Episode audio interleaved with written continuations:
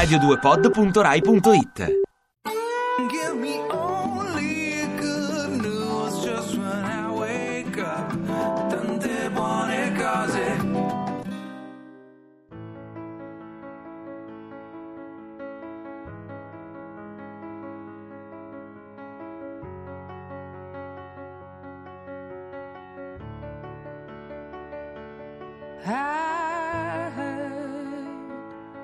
that you're settled down, that you found a girl and you're married now. I heard that your dreams came true. Guess she gave you things I didn't give to you.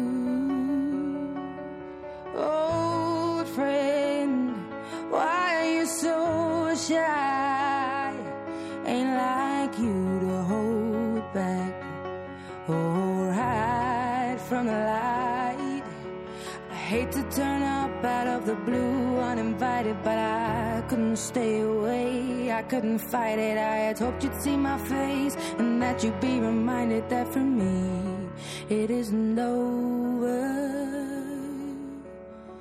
Never mind,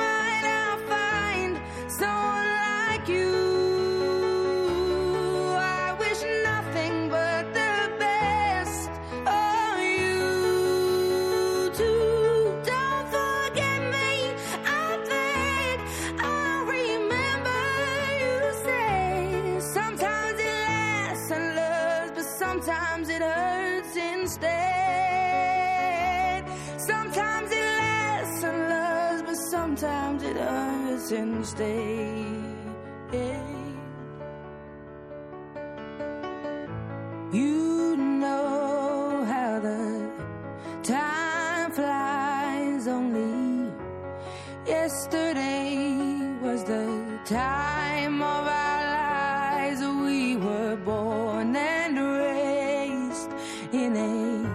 summer haze, bound by the surprise of our glory days. I hate to turn up out of the blue uninvited, but I couldn't stay away. I couldn't fight it. I had hoped you'd see my face and that you'd be reminded that for me it isn't over. Never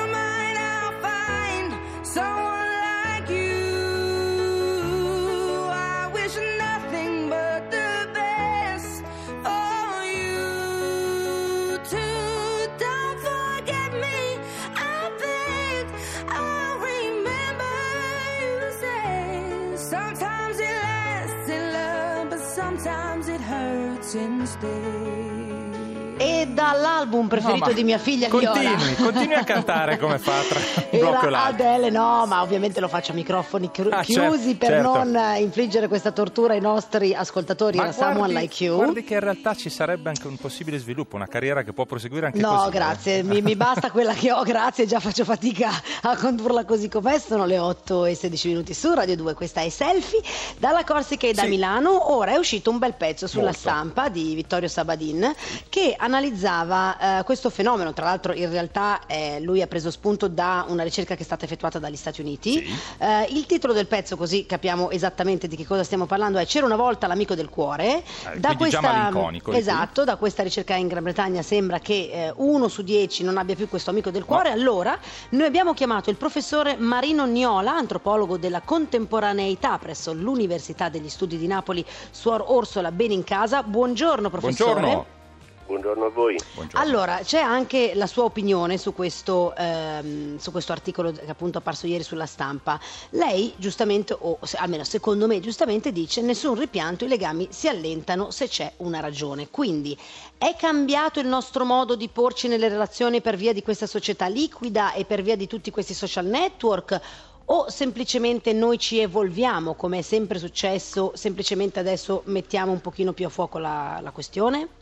Proprio così, noi cambiamo, ovviamente le nostre amicizie non sono quelle che avevano i nostri genitori cento anni fa, nell'epoca in cui non esisteva eh, non esisteva il digitale in cui si, si, scrivevano lettere e si rispondeva dopo tre mesi, la, una corrispondenza epistolare durava anni, tutto il ritmo sociale era molto più lento e quindi anche più conservativo, si tendeva a conservare di più. Noi viviamo una vita molto mobile, quasi interinale, qualche volta anche negli affetti, ma questo non vuol dire che non siamo capaci di amicizia o di amicizia del cuore, vuol dire che la nostra vita è divisa in fasi, ogni fase ha i suoi affetti, i suoi amici. Certo. Certo.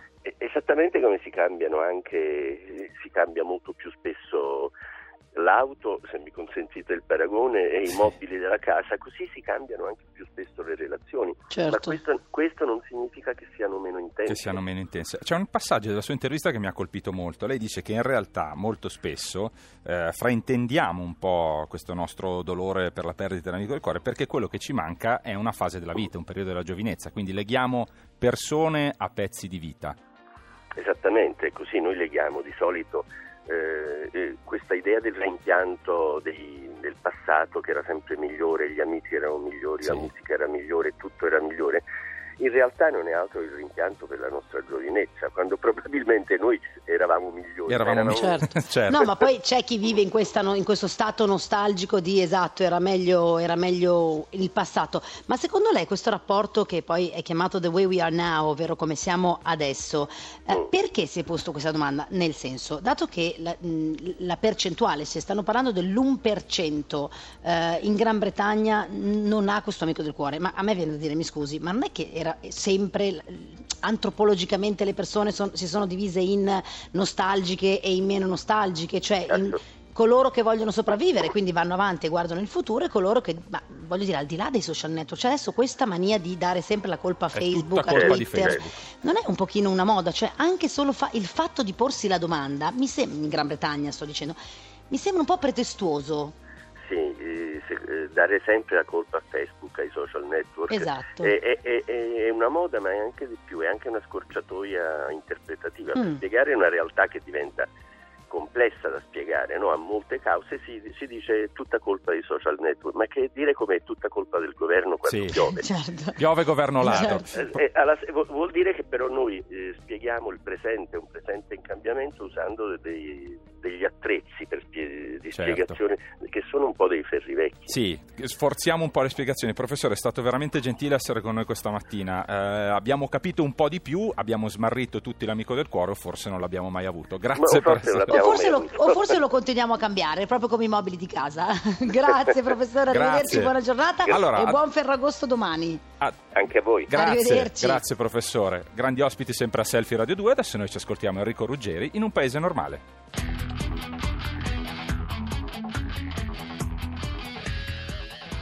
Paese normale. C'è chi dovrebbe pagare il conto e si dovrebbe cambiare davvero sperando di fare in tempo.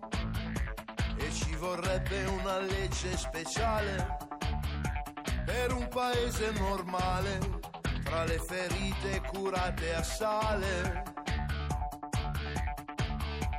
In un paese normale ci potrebbe guardare in faccia di chi ha venduto le nostre città non dovrebbe restare traccia e nascerebbe una nuova morale in un paese normale tra le ferite curate a sale. E allora grida il tuo nome gridalo in faccia al vento prima che il fuoco dei sogni perduti diventi per sempre spento. E allora grida il tuo nome perché ti senta il mondo. E allora grida grida.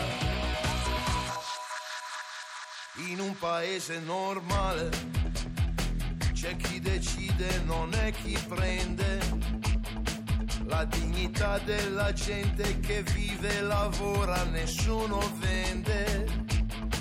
E ci vorrebbe una mano speciale per un paese normale, tra le ferite curate a sale.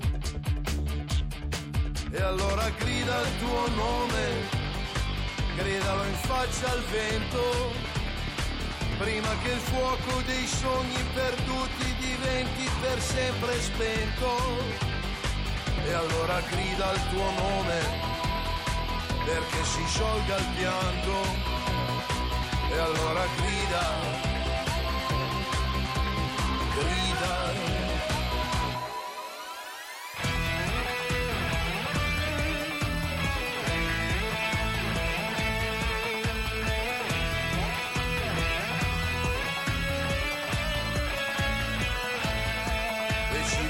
Vorrebbe una legge speciale per un paese normale tra le ferite curate a sale. E allora grida il tuo nome, gridalo in faccia al vento, prima che il fuoco dei sogni perduti diventi per sempre spento. E allora grida il tuo nome perché si sciolga il pianto e allora grida,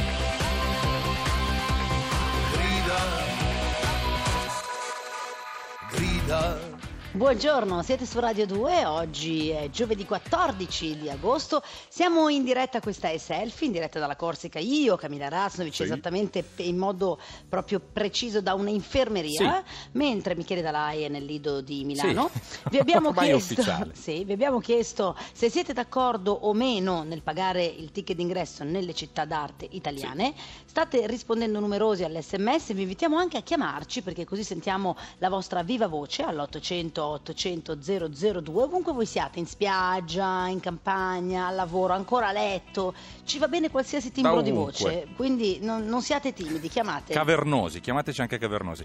Al 348 7300 200 invece ci state scrivendo in moltissimi. Allora, leggiamo alcuni di questi messaggi. Ci scrive Lucia: Vivo a Venezia e non passa giorno in cui non vorrei che le migliaia di turisti che intasano invadono la mia città e pensano di poter fare qui ciò che vogliono, per poi scomparire magicamente dalla mia vista e dalla mia vita, non pagano nulla. Sono d'accordo col ticket e mi auguro pure che sia caro. Quindi, insomma, diciamo che ci va giù un po' pesante. Lucia. Anto Daudini dice se il ticket serve solo a mantenere le buone condizioni della città visitata, sì, sì, sì.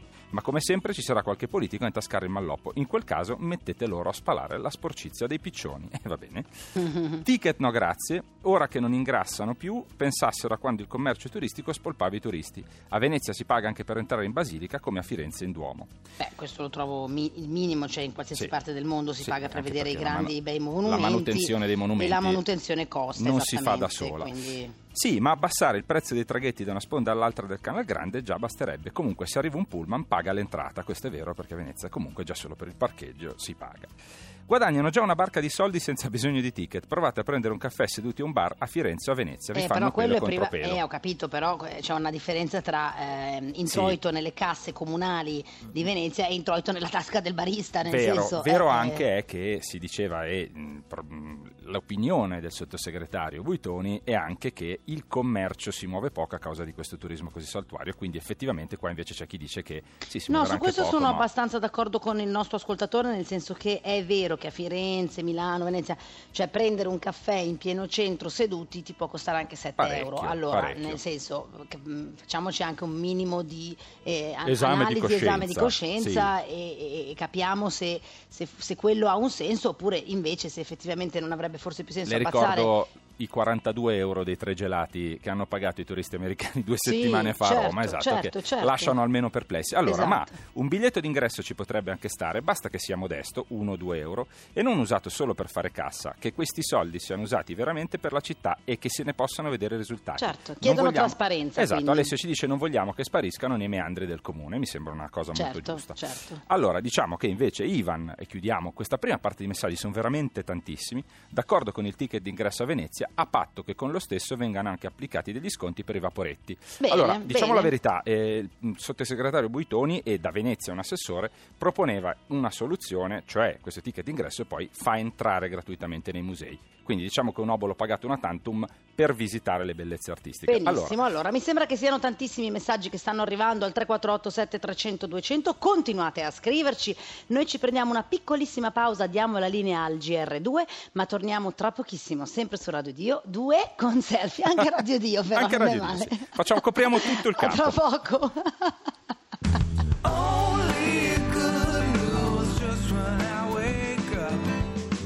Ti piace Radio 2? Seguici su Twitter e Facebook.